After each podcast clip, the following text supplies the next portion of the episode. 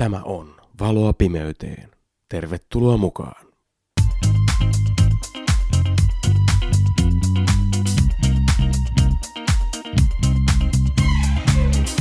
Tänään mulla on vieraana Marko Mitronen ja me keskustellaan eräästä aivan huippupersoonasta.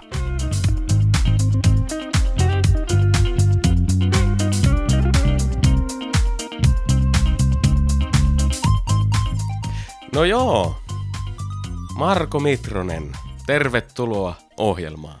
Kiitos Tuomas, tämä on kunnia, kunnia tulla tänne. Oi oi, älä viitti.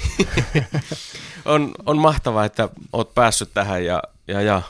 Miten, mitä kuuluu? Kiitos, ihan hyvää. Tällaista, tällaista niin kuin pikkulapsi perheen arkea se on, että siellä on tuo nuorin on alle kolme kuukautinen, niin sen tietää mitä se on, että se on. On välillä vähän semmoista lapsen, lapsen tota, nukuttamista ja välillä vaipanvaihtoa ja välillä huonoja öitä, mutta hmm. pääosin kuitenkin kiitollinen mieli. Kyllä.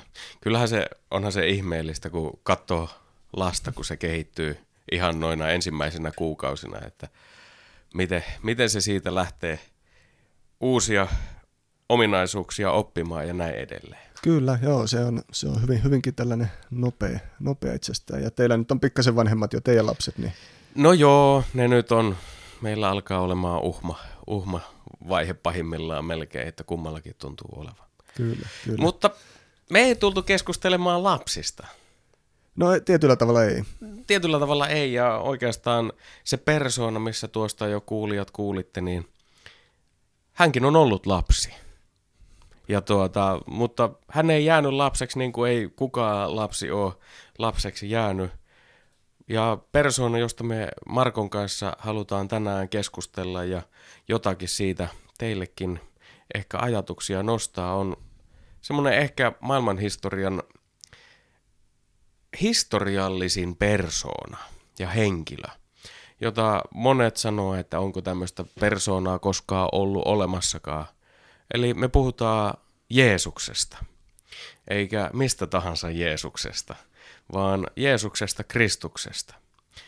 Eli hänestä, joka pääsiäisenä noin kaksituhatta vuotta sitten henkensä antoi jokaisen ihmisen syntien puolesta. Niin Marko, minkälaisia ajatuksia sulle herättää, kun mainitaan nimi Jeesus Kristus?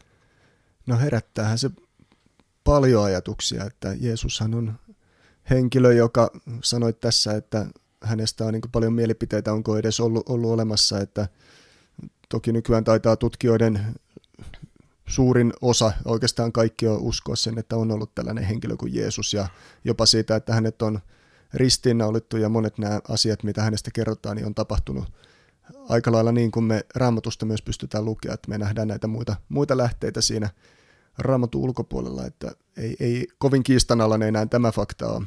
Mutta tietysti henkilökohtaisesti Jeesus, Jeesus Kristus niin merkitsee aika paljon, että, että hän on kuitenkin se, jonka, jonka niin kuin takia tässä saa elää toivossa siitä, että on, on jotakin paljon enemmän kuin tämä elämä, mitä me tässä eletään.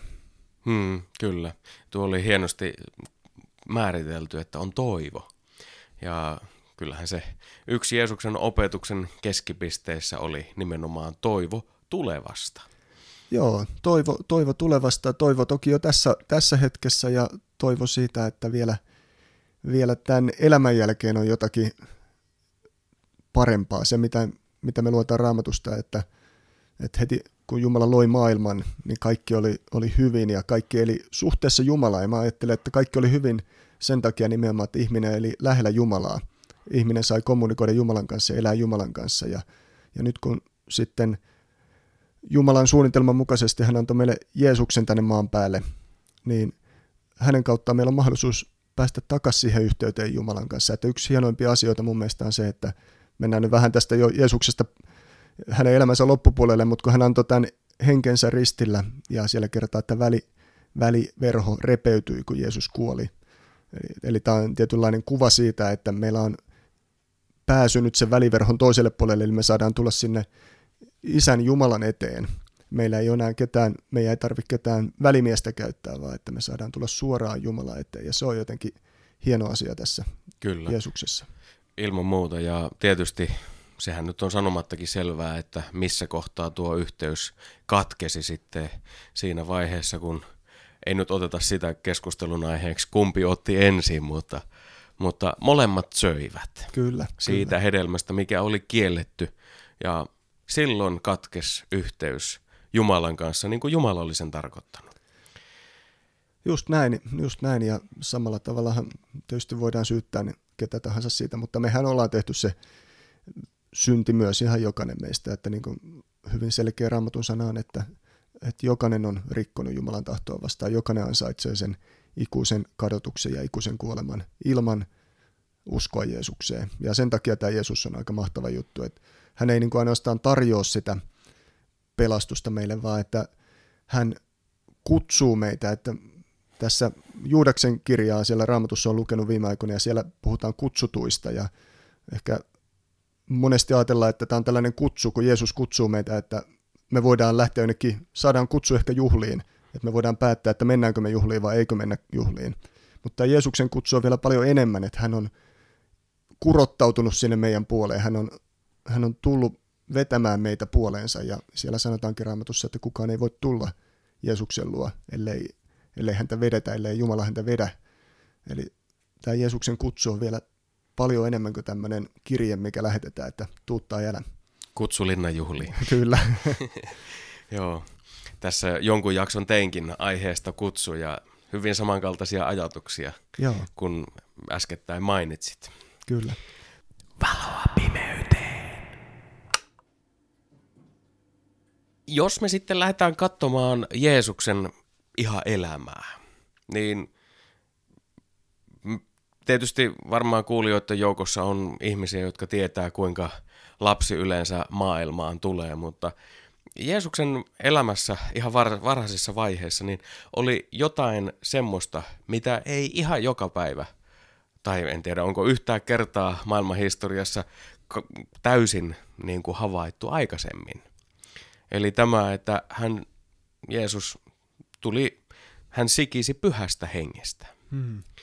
Ja jos nyt yritän edes miettiä, niin on se ollut tälle Marjalle, Jeesuksen äidille, aika, aika kova tilanne. Joo, hän siinä kulttuurissa varsinkin, kun nykyään hän ei tietysti välttämättä ajatella näin, että jos avioliiton ulkopuolella tulee raskaaksi, niin se voi olla mole, molemmille ihan normaali tilanne tässä maailmassa. Mutta siihen aikaan se ei ollut missään määrin normaali tilanne, vaan se oli hyvin tällainen häpeällinen paikka Marjalle. He eivät olleet naimisissa Joosefin kanssa ja, ja sitten Maria tuleekin raskaaksi ja kuka siellä ympärillä ajattelisi, että, että mitään ei ole tapahtunut. Totta kai ihmiset, jos heille selviäisi, että Maria on raskaana, he ajattelisi, että, että nyt on tapahtunut jotakin Joosefin ja Marian välillä tai sitten, että Maria on käynyt pettämässä hmm. Joosefia. Mutta niin kuin me luetaan Raamatusta, niin tämähän ei ollut, ollut nyt se pointti siinä, vaan että Jumala oli itse pyhähenkensä kautta saattanut tämän uuden elämän alkuun siellä Marian vatsassa. Ja, ja miten sä niin kun tämmöisen meet kertomaan toisille niin, että he uskoo sitä, niin, niin siinä on aika iso haaste. Kyllä, ja siinä on ollut haastetta kerrakseen kyllä Marjalle, mutta, mutta toiselle henkilölle, kelle se on ollut ehkä vielä isompi haaste, on Joosef.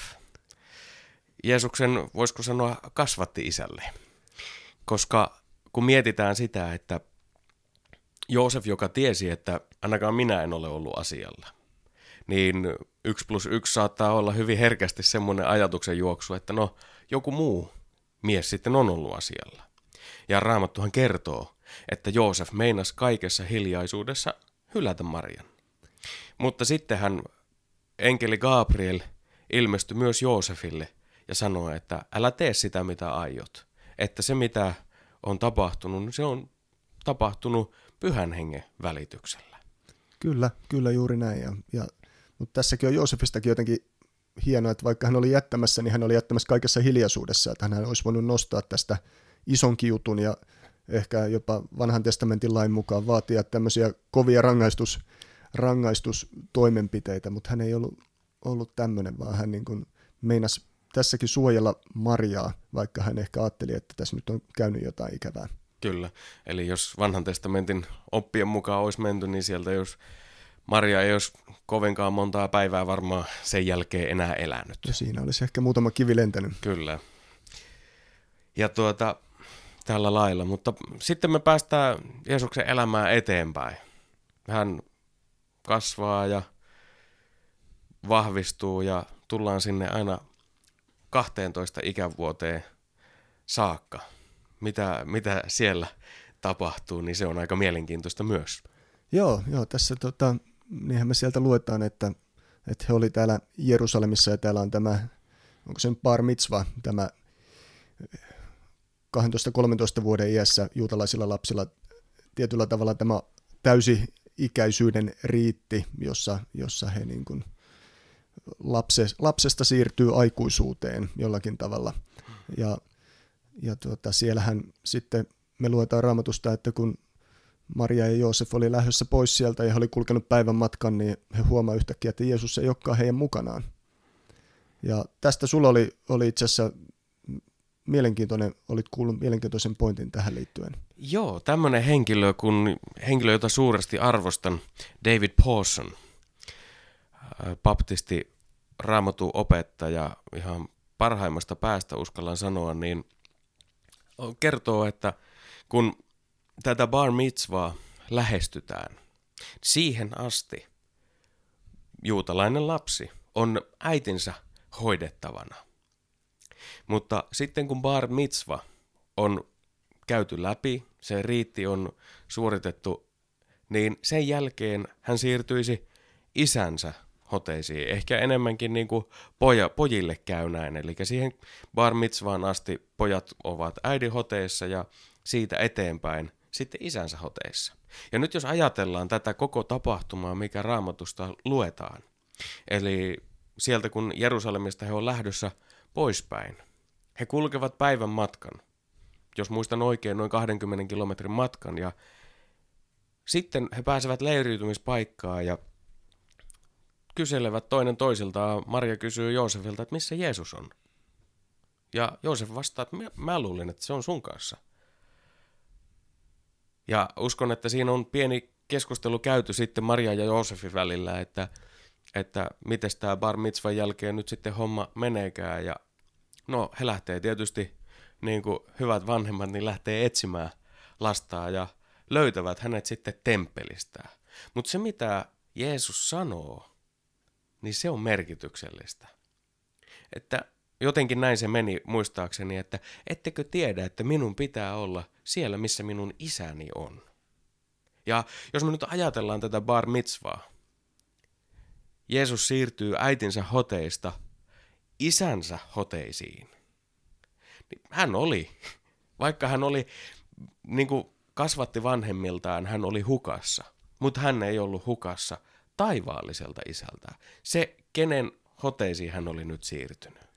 Joo, ja tämä on varmasti aika semmoinen merkittävä osa sitä Jeesuksen identiteettiä, tämä hänen suhteensa isään, mikä hänellä oli, oli jo tästä, niin kuin sanoitkin, tästä pienestä pitäen, että sehän näkyy koko hänen tämän maallisen elämänsä ajan, että hän tarvi myös sen läheisen suhteensa siihen isään.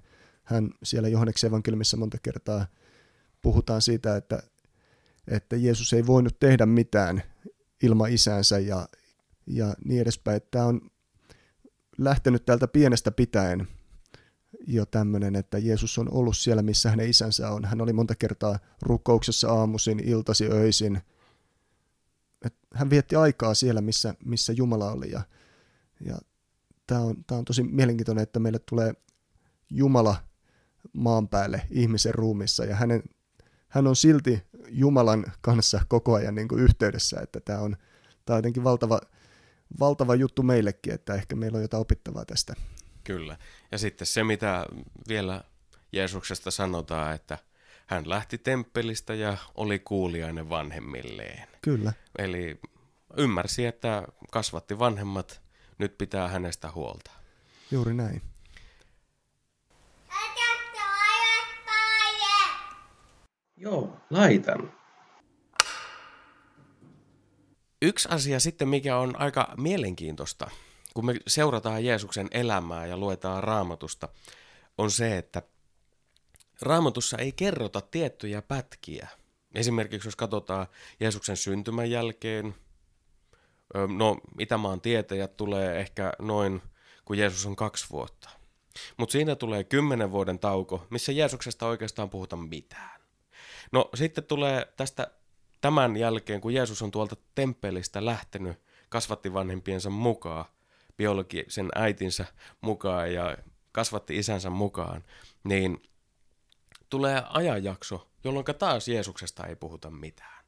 Ja jos on oikein ymmärtänyt, niin Jeesus olisi noin kolmekymppinen ollut ehkä, kun hän sitten aloittaa julkista toimintaansa.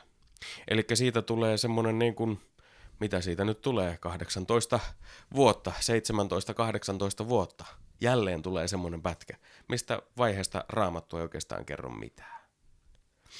Ja oikeastaan joku on sanonut hienosti, että siitä, mistä Raamattu ei puhu, niin meidän on hirveän vaikea puhuakaan. Mutta sitten, kun Jeesus aloittaa julkista toimintaansa, niin siellä tulee hienoja asioita esille. Muun muassa häät Kaanaassa. Joo, kyllä. Ja sehän on tämä ensimmäinen, ensimmäinen Jeesuksen suuri ihmetteko. Että kyllä. Kun hän aloittaa, aloittaa työnsä, niin ensimmäisenä me kuullaan siellä, että hän sanoi, että taivasten valtakunta on tullut lähelle. Hän aloittaa, aloittaa tällä saarnalla, niin kuin sama saarnas myös Johannes Kastaja tätä samaa sanomaa, että taivasten valtakunta on tullut lähelle, että kääntykää, ottakaa se uusi suunta siihen elämällänne. Mm. Alkakaa uskoa Jumalaan, alkakaa tehdä niitä tekoja, mitä, mitä Jumala tahtoo teidän tekevän. Ja sitten niin kuin sanoitkin, että tämä ensimmäinen iso ihmetteko, Kaanaan häät, missä viini loppuu kesken ja sitten siellä rupeaa olemaan huolta, että mistä viiniä, ja Jeesus sanoi, että tuokaa vettä tänne, ja, ja tämä vesi muuttuu viiniksi. Ja se, mikä tässä mun mielestä on mielenkiintoinen Kaanaan häissä, on se, että tämä hänen äitinsä Maria siellä sanoi, että tehkää niin kuin Jeesus sanoi, että hän, hän tietää, että Jeesuksessa on, on jotakin. Kyllä, ja mikä on tietysti mielenkiintoista, ennen kuin tapahtuu yhtään ihmettä, mitä Jeesus tekee? Jeesus menee Johanneksen luo ja hänet kastetaan. Kyllä. Ja mitä sen jälkeen tapahtuu? Pyhä henki vuodatetaan Jeesuksen ylle, ja Johannes, kun siellä kuvailee, että hän näki kuin kyyhkysen laskeutuvan Jeesuksen päälle, ja taivaasta kuului ääni. Tämä on minun rakas poikani, ja häneen minä olen miel- mielistynyt. Hmm. Eli tavallaan se, se ennen kuin Jeesus pystyi tekemään, ennen kuin Jeesus aloitti toimintaansa, niin isä vahvistaa, että tässä on persoona, tässä on henkilö, joka, joka on täysin tekemässä Jumalan tahtoa. Joo, ja sehän on myös, että minkä takia Jeesuksen sitten piti mennä kasteelle. Hmm. Mitä sä ajattelet itse tästä, että minkä takia Jeesus, Jeesus meni kasteelle, vaikka jos me mietitään meidän kastetta, niin se liittyy aina jollakin tavalla tähän pelastukseen tai Jumalan, meillä on tietysti aina erilaisia kasten näkemyksiä, nämä nyt on toinen kysymys, mitä ei tässä kannata pyöritellä, mutta, mutta kaste kuitenkin aina liittyy jollakin tavalla tähän Jumalan pelastussuunnitelmaan. Mitä sä ajattelet, että miten tämä Jeesuksen kaste? Se on mun mielestä hieno, mitä Jeesus sanoo Johannekselle, kun Johannes estelee Jeesusta kastettaessa ja sanoo, että hei, ei, tämä homma ei mene näin, että minä kastaisin sinut. Koska Johanneshan tunsi, kuka Jeesus on. Niin Jeesus sanoi, että salli se nyt, sillä näin meidän tulee täyttää koko vanhurskaus. Eli vaikea sana, vanhurskaus, nyt se tuli Marko. Näitä piti välttää. Joo. Eli oikeamielisyys, sitähän se oikeasti tarkoittaa. Englanninkielinen sana righteousness. Eli se oli Jumalan tahto, että näin, näitä askelmerkkejä pitkin Jeesus alkaa työtään toteuttaa. Kyllä, kyllä. Näin mä itse ymmärrän sen, että miksi Jeesus sitten kasteelle meni. Kyllä, kyllä. Ja olihan tämä samalla valtava niin kuin todistus myös näille, jotka näki tämän tapahtuman ja, ja kuuli varmasti tämän, tämän äänen myös sieltä taivaasta, että hmm. tässä Jumala, Jumala kohdisti niin kuin sanansa suoraan Jeesukseen. Kyllä, ja sen verran vielä tuohon kasteeseen, että juutalaisessa kulttuurissa, en lähde meidän suomalaisesta näkövinkkelistä kasteita katsomaan, mutta jos me katsotaan, missä kulttuurissa Raamattu on kirjoitettu, niin juutalaisessa kulttuurissa, kun oli erilaisia kasteita, ja nyt kun Jeesuskin menee kasteelle, niin se oli juutalaisessa kulttuurissa aina erottautuminen jostakin, kun kastettiin.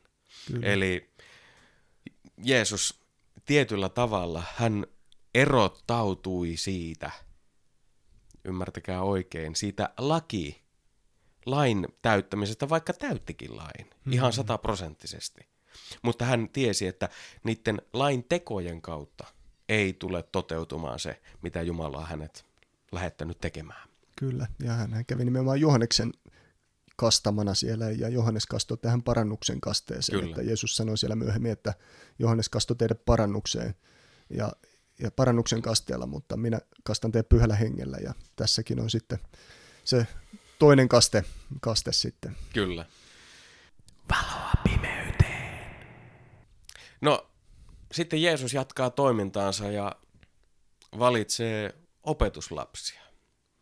kaksitoista lähintä opetuslasta, toki Raamattu kertoo, että hänellä oli sitten myös toisessa yhteydessä seitsemänkymmentäkaksi tai seitsemänkymmentä, miten nyt sitten vaan, mutta nämä kaksitoista opetuslasta, näiden valinta on aika, aika mielenkiintoinen. On, se on vaatinut aikamoista uskoa näiltäkin kavereilta. Mä mietin, että siellä puhutaan muun muassa näistä kalastajista, siellä on Simon Pietari ja onko Johannes, ketkä nämä kalastajat oli, en nyt ulkoista itse asiassa muista, mutta Pietari nyt ainakin ja Simon nimellä silloin tunnettiin ja Jeesus tulee sinne rannalle ja, ja sanoo, että, että tuota, heittäkää verkot jollekin puolelle venettä ja sieltä nouseekin yllättäen valtava kalansaalis ja, ja Simon tulee sitten Jeesuksen luo ja, ja tuota, polvistuu siihen hänen eteensä ja, ja sanoo, että voi jotenkin sitä omaa syntisyyttään alkaa siinä tunnustaa, että hän on syntinen mies. Ja, mutta se, mikä niin kuin kaikkien näiden kohdalla, niin Pietarin kuin muidenkin kohdalla, että hän jättää tässä oikeastaan koko elämänsä nämä kaverit. Ne jättää sen, jos mietitään, että sä olisit vaikka, no sä nyt oot pastorina täällä, täällä tota, seurakunnassa töissä, mutta jos sä olisit jossakin toisessa ammatissa ja, ja tienaisit sillä sun perheelle elannon ja, ja kaiken tämmöisen ja sitten yhtäkkiä tulisikin kutsua, että jätä se kaikki ja lähde seuraamaan Jeesusta, niin kyllä se aika kova, kova tota vaatimus olisi sillä tavalla ihmiselle itsessään. Mutta niin nämä kaverit tekee, että nämä jättää koko sen päivätyönsä ja verkot sinne ja veneet sinne ja ne lähtee kävelemään yhden kaverin perässä, joka ei vielä ole paljon itse asiassa kertonut edes itsestään heille. Et tässäkin on jotakin sitä kutsusta, minkä Jumala tekee, että onhan siinä jotakin yliluonnollista sillä tavalla, että kun Jumala kutsuu meitä, Jeesus kutsuu meitä, niin hän samalla vakuuttaa meitä jollakin tavalla, että tämä on totta tämä homma. Kyllä, ja vielä viitaten juutalaiseen kulttuuriin, mikä on itse asiassa hyvin, hyvin mielenkiintoinen. Niin kuin sanotaan, että Jeesus oli puusepän poika, niin Pietari, Andreas, Johannes ja Jaakob oli kalastajien poikia. Ja siinä vaiheessa juutalaisessa kulttuurissa mun ymmärtääkseni on ollut tämmöinen perheyritysmeininki, eli jos siellä on isä ollut kalastaja, ne pojat ilman mitään sen suurempia kyselyitä tai sen suurempia ikään kuin ammatin pohdintoja, niin ne on jatkanut isänsä tavallaan siinä ammatissa. Ja nyt jos mietitään, että yhtäkkiä Pietarin ja Andrean isältä häviääkin pojat siitä niin kuin veneestä, näin, niin onhan se, se on aika tuota, merkittävä tilanne ollut myös tälle tota, heidän isälleen. Oli, oli ja siellä jossain kohtaa sitten Pietari kysyykin myöhemminkin, että mehän ollaan jätetty kaikki ja lähdetty seuraamaan sinua, että mitä me saadaan siitä. Kyllä. Eli onhan sielläkin tullut jo ehkä, saattaa olla, että jossain kohtaa on tullutkin vähän sellainen epäilys, että oliko tästä niin kuin hyötyä tästä, että me lähdettiin seuraamaan Jeesusta. Varmaan kaikenlaisia ajatuksia. Ei nämä nyt ollut mitenkään niin kuin yli-ihmisiä nämä opetuslapset. Ne oli ihan samanlaisia ihmisiä kuin me. Ja, ja itse asiassa yksi lempikohtia Raamatussa on täällä Jaakobin kirjassa, kun sanotaan, että Elia oli ihan samanlainen ihminen kuin me. Elia, joka vanhassa testamentissa tekee valtavia ihmeitä. Kyllä. Niin yhtä lailla nämä opetuslapset, ihan samanlaiset tunteet niillä on ollut kuin meillä. Niillä on ollut ihan samanlaiset ajatukset. Että kyllä sieltä on kaikenlaista noussut varmaan, vaikka he on lähtenyt seuraamaan Jeesusta. Kyllä, ja yksi mielenkiintoisin pointti, ei, ei ehkä se kaikista rohkaisevin, mutta opetuslastenkin keskellä tulee sitä taistelua, että kuka on suurin. Kyllä. Ja tuota, miten Jeesus siihen sitten vastaa, niin se on aika hienoa, että kun hän sanoo, että joka haluaa olla suurin, se olkoon kaikkien palvelija. Ja taas sitten, kun me katsotaan tuota lausahdusta Jeesuksen omassa elämässä, niin hänhän nimenomaan tuli palvelemaan. Ja sanookin jossain, että ei ihmisen poikakaan tullut palveltavaksi, vaan palvelemaan. Antaaksi, he, antaakseen henkensä lunnaiksi monen, monien edestä. Juuri näin, juuri näin. Että ei, hän olisi voinut tulla hallitsemaan yhtä lailla. Kyllä hänellä se valta ja voima olisi ollut, mutta hän ei, ei tehnyt sitä. Toisin kuin juutalaiset ehkä odotti. He odotti hänestä tämmöistä hallitsevaa kuningasta, joka, joka sitten myös tuo vapautuksen tähän Rooman valtaan ja, ja niin edespäin. Mutta Jeesus olikin täysin toisenlainen. Hän oli nöyrä kuningas, hän oli tällainen palveleva kuningas. Ja se, mitä tämä maailma näkee, näkee kuninkuutena, niin sitähän Jeesus ei missään nimessä ollut. Hmm. Mutta hän tulee vielä olemaan, niin kuin me nähdään sieltä Raamatusta, että hän tulee vielä yhtenä päivänä olemaan kaiken yläpuolella ja semmoinen, jota, jonka eteen kaikki joutuu polvistumaan. Ja kyllä. Tämä on se hieno asia Jeesuksessa myös tämä puoli. Kyllä, ja se on mielenkiintoista, että jos nyt kuninkuutta ajatellaan, niin milloin on kukaan kuningas ratsastanut aasilla kaupunkiin, niin kuin Jeesus teki sitten vähän ennen pääsiäistä. Ei kovin moni kuningas, eikä kovin monen kuninkaan merkkinä on myöskään ollut haavat käsissä, että, mm. mutta nämä on ne Jeesuksen kuninkuuden merkit. Kyllä.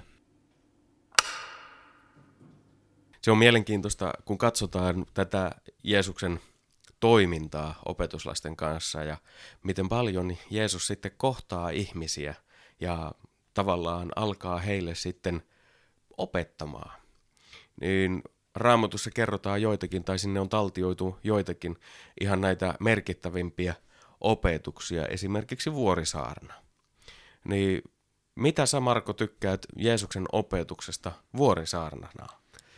Mitäs siitä pitäisi tykätä? Sehän on, on hyvä, hyvä tota, sana tietysti siellä Matteuksen evankeliumissa tosiaan viisi seitsemän luvut, niin sehän on, siis vuorisaarnahan on monelle tällaisellekin, joka ei ehkä Jeesuksen, tai ei usko Jeesuksen sillä tavalla, niin ne arvostaa tietyllä tavalla sitä opetusta, mitä Jeesus on antanut, ja, ja puhutaan, joskus, joskus puhutaan, että Jeesus olisi tällainen suuri opettaja, no onhan hän sitäkin, mutta ennen kaikkea se hänen ytimensä on muualla. Mutta jos me nyt tästä vuorisaarnasta puhutaan, niin, niin siihen löytyy jo pelkästään niin kuin uskovien joukossakin erilaisia näkemyksiä, että miten se, miten se otetaan se vuorisaarna. Siellä joku puhuu, että Jeesus antaa tällaisia vaatimuksia. Hän, kun vanhassa testamentissa annetaan laki, niin Jeesus tietyllä tavalla pistää sen lain riman vielä korkeammalle, kun ennen sanottiin, että ei saa...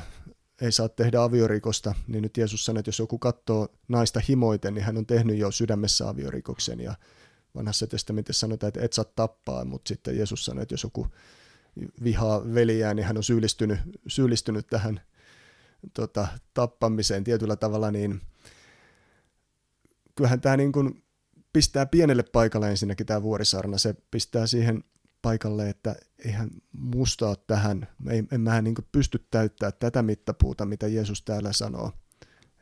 Ja, ja samalla se niin kuin lyö alas, jos mä nyt inhimillistä kantaa ajattelen tähän. Mutta samaan aikaan mä ajattelen, että ei tämä niin kuin vuorisaarna ei ole niin kuin pelkästään, Jeesus ei antanut sitä sen takia vain, että me niin kuin koettaisiin se, että meistä ei ole tähän, vaan hän on myös antanut meille voiman seurata häntä ja voiman palvella häntä ja pyhän hengen asumaan meissä. Ja silloin, silloin mä ajattelen, että tämä vuorisaarna on jotakin, mihin Jeesus kutsuu meitä, nämä hänen käskyt, nämä hänen kehotukset, että ne, on, ne ei enää ole tällaista lakia, mitä me täytetään, että me kelvataan Jumalalle, vaan ne on jotakin, mitä me saadaan elää, kun me seurataan Jeesusta. Kyllä, itse ajattelen niin, että koko Jeesuksen maallisen vaelluksen aikana, mitä hän opetuslapsia opettaa ja näin edelleen, niin musta tuntuu siltä, että hänen tarkoituksensa oikein on nimenomaan osoittaa ihmisille, että te ette pysty omana itsenänne sitä saavuttamaan, mitä te tavoittelette. Eli suomeksi sanottuna jokainen ihminenhän ajattelee, että ainakin jossakin elämänsä vaiheessa, että no hyvä teko kumoaa pahan teon. Ja se tulee jostakin, en tiedä mistä se edes kumpuaa, mutta jotenkin minusta tuntuu, että Jeesus nimenomaan haluaa osoittaa, että vaikka kuinka me hyviä tekoja yritettäisiin tehdä, niin niiden kautta me ei tulla pelastusta saavuttamaan, ei koskaan. Vaan on, heitän nyt tähän ihan esimerkiksi, on tämmöinen yin et yang uskonto tuolla jossakin itäisillä mailla, missä just nimenomaan ajatus on se, että jos teet jotain pahaa, niin äkkiä pitää tehdä jotain hyvää, että se paha teko kumoutuu. Ja no, minä olen siitä aika kovasti eri mieltä, mutta joka tapauksessa ehkä Jeesuksen tarkoitus onkin tietyllä tavalla asettaa ihminen niin pienelle paikalle, että hän ymmärtäisi, että niin kuin Jeesus sanoo Johanneksen evankeliumin neljätoista, oliko kuusi, että minä olen tie, totuus ja elämä. Ei kukaan tule isän luokse muuten kuin minun kauttani. Tavallaan, että jos me halutaan se pelastus saavuttaa, se iankaikkinen elämä, niin se ei ole mahdollista minkään lain suorittamisen kautta, vaan se on yksin ainoastaan mahdollista Jeesuksen Kristuksen kautta. Otetaan hänet omaa elämäämme, annetaan koko elämämme hänen käsiinsä. Niin jos se alkaa se iankaikkinen elämäkin sieltä kukoistaa. Ja uskallan sanoa, että jollakin lailla se, just niin kuin sanoit, että se ei ole enää semmoista lakia, lakia, lakia, vaan siitä tulee semmoinen just, että hei näiden mukaan mä saan elää. Semmoista niin kuin joku on sanonut, että Raamattuhan on vaan sääntökokoelmana. Se on sitä, jos se sellaisena otetaan. Mutta itse ajattelen niin, että mitä Raamatussa kerrotaan, niin se on ihmiselle hyväksi, Kyllä. mitä siellä kerrotaan. Kyllä, ja siellähän Raamattu myös kertoo meille, että uskosta teidät on pelastettu. Ei omien tekojen tähden, ettei kukaan ylpeilisi. Ja tämähän on ihan täysin, täysin selvä asia, että ei, ei niin kuin yhdelläkään teolla me ei saada sitä pelastusta yhtään varmemmaksi tai paremmaksi. Ja se lähtökohta on se, että aina se tapahtuu yksi Jumalan armosta ja hänen, hänen tekonaan. Niin kuin siellä tulee tämä yksi nuorukainen Markuksen evankeliumissa kertaa, että tulee Jeesuksen luo ja sanoo, että mitä hyvää minun pitää tehdä, että perisin iankaikkisen elämän. Ja Jeesus, Jeesus sitten, no siinä tämä keskustelu menee eteenpäin, mutta tässä selviää se, että, että se ei niin kuin näillä teoilla, hän ei tule koskaan saavuttamaan sitä Jumalan valtakuntaa, että hänen pitäisi seurata Jeesusta, hänen pitäisi ottaa Jeesus uskonsa kohteeksi, jotta, jotta tämä olisi mahdollista, että vaikka hän mitkä teot tekisi, niin aina se jää vajaaksi, aina se mittapuu jää vajaaksi. Kyllä, ja mulle vaan nousee sydämeen tässä hetkessä sanoa, sulle kuulija, että sul, suakin varten Jeesus on tullut maailmaa ja hän etsii sinua, että sä voisit saada syntisi anteeksi. Sä voisit jatkaa elämääsi niin, että sun elämässä ei ole enää ne synnit, vanhat synnit ei paina sinua ja sun elämässä Jeesus voisi olla sinun uskosi kohde. Ja niin kuin ollaan, niin kuin Marko tässä sanoi, niin näin se homma menee, että silloin sä saisit ymmärtää, että sinun päämääräsi on silloin taivaassa, kun Jeesukseen uskot. Kyllä, ja tämähän ei ole mikään asia. Mä ajattelin, että monesti me nähdään tämä, että tämä on jotenkin velvollisuus, mikä meidän pitää tehdä, että uskotaan, että pelastutaan. Mutta tämähän ei ole sitä, vaan, vaan oikeastaan ainoastaan siellä Jeesuksen yhteydessä me saadaan se merkitys ja tarkoitus, ja kun me luetaan vaikka Raamattua, niin me nähdään myös sieltä, että ainoastaan siinä Jeesuksen läheisyydessä voi löytää sen todellisen ilon ja todellisen rauhan sydämeensä. Ja tämä on myös se oma kokemus siitä omasta elämästä, että ei se, ei se ole vaan niin kuin joku kirjain täällä Raamatun sivuilla, vaan se on myös ihan todellisuutta, että, että tämä ei ole jostakin luopumista. Totta kai se on jostakin luopumistakin myös, mutta sen tilalle saa niin moni veroi enemmän, että se ei tunnu siltä, että tässä nyt jotenkin hävittiin tässä vaihtokaupassa. Se on just niin kuin opetuslapset Jeesukselta kysyy, että kun me on lähdetty seuraamaan sua, että mitä me tästä saadaan, niin Jeesus vastaa hienolla tavalla, että ne, jotka elämänsä kadottaa minun nimeni tähden, tulevat saamaan peltoja ja sisaria ja mitä kaikkea ylemmäärin. Kyllä. Että kyllä Jeesus pitää huolta meidän kaikesta elämästämme. Laitatko valot päälle? Valoa pimeyteen. Mutta sitten jos me mietitään vielä, mennään Jeesuksen elämää vielä eteenpäin, niin kaikkihan huipentuu sitten tietysti Jerusalemissa. Ja se on aika julma tapa, mitä Jeesuksen piti läpi käydä kukistaakseen kuolemaa ja voittaakseen kaiken, kaiken synnin. Sinun syntisi, Marko, ja minun syntini ja sinunkin kuulijani. Joo, ja se, että hän kokee tässä aika lailla, nykyään sanottaisiin, että oikeusmurhan siinä mielessä, että hän saa valhe, valheellisia syytöksiä osakseen siellä tuomioistuimessa. Juutalaiset pit, pitkään yritti saada jo Jeesuksen tuomituksi jo hengiltä ja pois, koska hän uhkasi sitä juutalaisten omaa valta-asemaa ja, ja sitä heidän, heidän rakennettaan. Ja sitten he rupeaa häntä syyttämään valheellisiin syytöksiä, pompottelee häntä vähän oikeusasteesta toiseen ja, ja lopulta se saa sitten olla Pilatus, joka näennäisesti pesee kätensä tästä tuomiosta, mutta kuitenkin antaa Jeesuksen tuomittavaksi eteenpäin. Ja niin kuin, niin kuin sanoit, niin tämähän on, on julma, julma tapa, millä, millä Jeesus viedään sinne kuolemaansa. Kyllä, ja sitten kun vielä muistetaan se tosiasia, mikä Raamatusta nousee esille, että, että kuitenkin murhamies luovutettiin tavallaan. Jeesus pistettiin ristiinnaulittavaksi ja murhamiehen sitten tuota, juutalainen kansa halusi niin kuin vapaaksi. Että kyllä siinä on, siinä on Jeesukselta kysytty tosi paljon sitä voimaa ja sitä tahtoa toteuttaa isän tahto ihan loppuun asti. Ja siellähän se näkyy kaikkein voimakkaimmin siellä Getsemanen puutarhassa, kun Jeesus on syönyt tämän viimeisen aterian opetuslastensa kanssa, pääsiäisateriaa, ja lähtee sitten Getsemaneen ennen kuin häntä tullaan pidättämään. Ja siellä, siellä hän menee kolme kertaa rukoilemaan yksinäisyyteen ja hän sanoi, että hän on tuskan vallassa, kuoleman tuskan. Ja mä uskon, että se ei johtunut pelkästään siitä, että hän tulisi kuolemaan. Ei se, mä en usko, että se kuolema itsessään pelotti niinkään paljon Jeesusta. Kyllä hän tiesi, minne hän on menossa sen kuoleman seurauksena, mutta samaan aikaan hän joutui, niin kuin hän siellä ristillä huutaa, että Jumalani, Jumalani, miksi minut hylkäsit?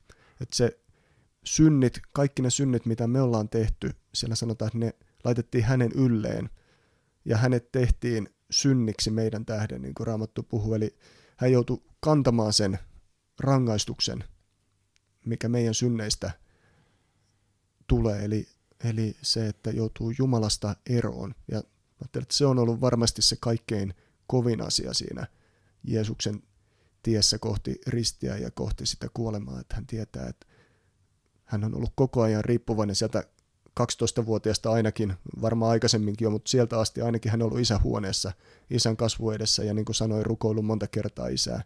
Ja nyt hänet hylättäisi. Kyllä.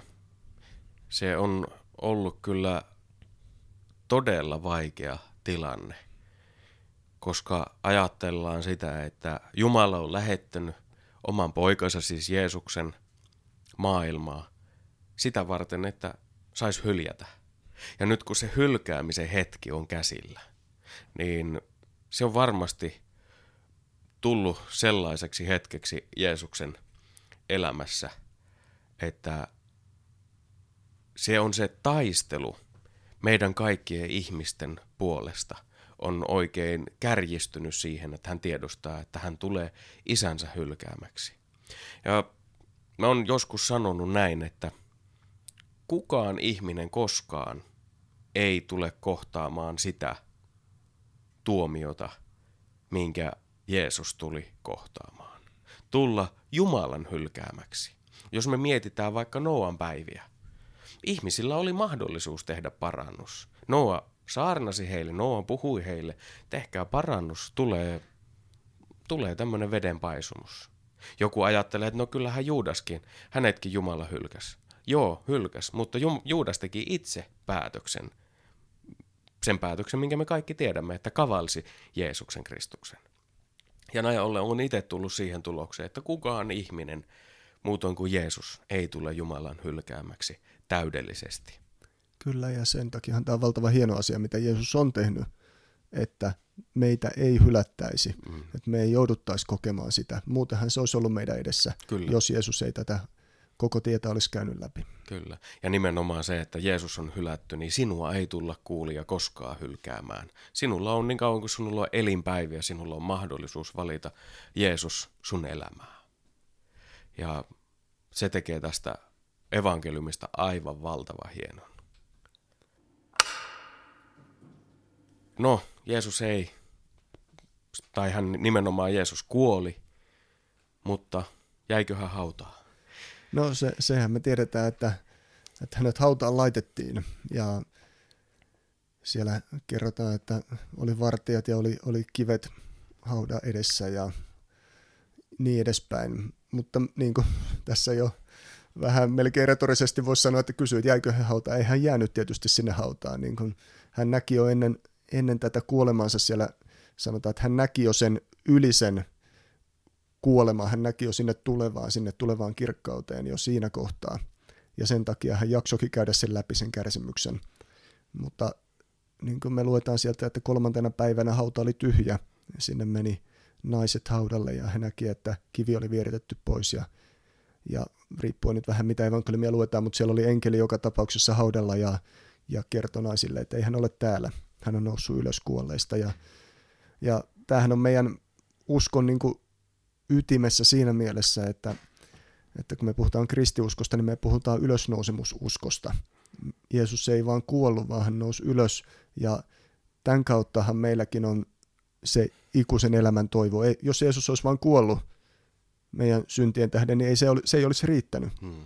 Tarvittiin se, että Jumala nosti hänet kuolleista, että hän on ensimmäisenä noussut kuolleista, jotta me voidaan, kun me eletään Jeesuksessa, niin meidätkin nostetaan hmm. uskon kautta sitten eräänä päivänä, kun täältä henki, henki loppuu pihisemästä tällä puolella. Niin. Kyllä. Ja ihan tulee semmoinen vaan mieleen heittää tässä, että nyt jos joku miettii, että kuolleista nouseminen ja kuolleista herättäminen, niin puhutaan kahdesta eri asiasta. Jeesuskin herätti kuolleista, mutta silti Jeesus itse oli kuolleista nousseiden esikoinen, niin kuin Raamattu sen osoittaa. On tosi hieno asia, että Jeesus sitten kuitenkin suoritti sen tehtävän ja hänen kuolemansa kautta ja hänen ylösnousemuksensa kautta, niin kuin sanoit, niin me saadaan tänään uskoa, ainakin sinä ja minä, Marko, me saadaan uskoa Jeesukseen ja me tiedetään, että, että niin kuin mainitsit, että sitten kun meidän elinpäivämme päättyy, niin meille ei suinkaan käy huonosti, vaan meille käy äärettömän hyvin. Näin, näin se meille siellä luvataan, että yksi hieno kohta on siellä ristillä myös, kun tämä Jeesus naulitaan keskelle, keskimmäiseen ristiin ja molemmille puolille ryövärit ja ehkä muista, muista monisen kertomuksen, että tämä toinen ryöväri siellä sitten sanoo Jeesukselle, että muista minua, kun tulet valtakuntaasi. Eli hän tunnustaa siinä sen, että Jeesuksella on valtakunta ja Jeesus on Herra, hän tunnustaa sen uskonsa siinä kohtaa. Ja Jeesus sanoo, että tänä päivänä sinä olet minun kanssani paratiisissa, eli tämähän on huikea lupaus meillekin, että me saadaan yhtenä päivänä olla, olla siellä, missä hän on. Ja tästä tietysti Raamattukin puhuu paljon, Ilmestyskirja puhuu paljon tästä tulevasta, missä meillä saa olla niin sanotusti tämä ylösnousemusruumis. Me saadaan elää, elää siellä ihan erilaisessa todellisuudessa, missä, missä nyt eletään siinä mielessä, että siellä ei enää ole syntiä, siellä ei enää ole pahuutta, siellä ei ole itkua. Ja Ja tämä on niin kuin semmoinen näkymä, että, että kyllähän siihen välillä jo ajattelee, että sinne kaipaa, kaipaa siihen yhteyteen, missä ei enää ole tätä kipua ja mitä tähän maailmaan vielä mahtuu. Kyllä. Joo, sinne meidän katseemme kantaa välillä, että, että tuota, miten se Raamattu hienosti sanoo, että parhaimmillaankin elämä on vain tuska ja vaiva. Näin, näin se on, näin se on, mutta siinä mielessä, että meillä on mahdollisuus tähän, tähän niin kuin ihmeelliseen palkintoon. Ja niin kuin tuossa ilmestyskirjaan viittasin, niin siellä puhutaan, niin kuin Jeesus puhuu muuallakin, myös tästä toisesta vaihtoehdosta niille, jotka ei Jeesusta mm. ole ottanut vastaan. Ja se on hirveän vahva kontrasti näiden kahden kuvauksen välillä. Että kun me puhutaan muun muassa ilmestyskirjan, muistaakseni luvussa kuusi, puhutaan siitä, että kun kerran ihmisten ja Jumalan välistä poistetaan tietyllä tavalla se verho, mm. että ihmiset näkee sinne Jumalan valtaistuimelle, niin he joutuu täydellisen kauhun ja paniikin valtaan, kun he tajuaa, että tämä olikin totta, että onkin pyhä Jumala, on olemassa Jumala, joka, joka tuomitsee, ja taivaassa on oleva valtaistuin. Ja mm. siellä sanotaan, että he menee luoliin piiloon ja yrittää piiloutua tältä Jumalan vihalta. Ja samaan aikaan seuraavassa luvussa puhutaan, että ne, jotka on pesty karitsan verellä, eli ne, jotka on uskonut Jeesukseen elämässään, niin he on täysin rauhassa ja, ja iloisina ja ylistää Jumalaa siellä hänen valtaistumisensa vieressä. Et, et, tätä kun kuuntelee, niin eihän tätä kenellekään siis toivo mm. sitä, että hän, ei, hän joutuisi eroon Jumalasta, hän joutuisi eroon Jeesuksesta, koska se ei, se ei missään määrin voi olla mitään sellaista, mitä ihminen koskaan niin kuin haluaa tai toivoo. Kyllä. Valoa pimeyteen. Me tuossa, Marko, ennen tätä äänitystä me vähän juteltiin, että jos me ruvetaan oikein pitkästi tätä puhumaan, niin me ollaan täällä vielä huomennakin keskustelemassa ja näin edelleen. Eikä siinä mitään väärää ole, ole nimenomaan Jeesuksesta riittäisi kyllä puhuttavaa meillä varmasti molemmilla tosi paljon. Mutta on ollut hienoa, Marko Mitronen, että olet päässyt tähän vieraaksi. Kiitos, kiitos tosi paljon ja odotan ehkä innolla jo, ja odotankin innolla jo seuraavaa, jos semmoinen ehkä joskus yhdessä vielä tehdään. Jos vielä kutsu käy. Kyllä, kutsu käy. Kyllä.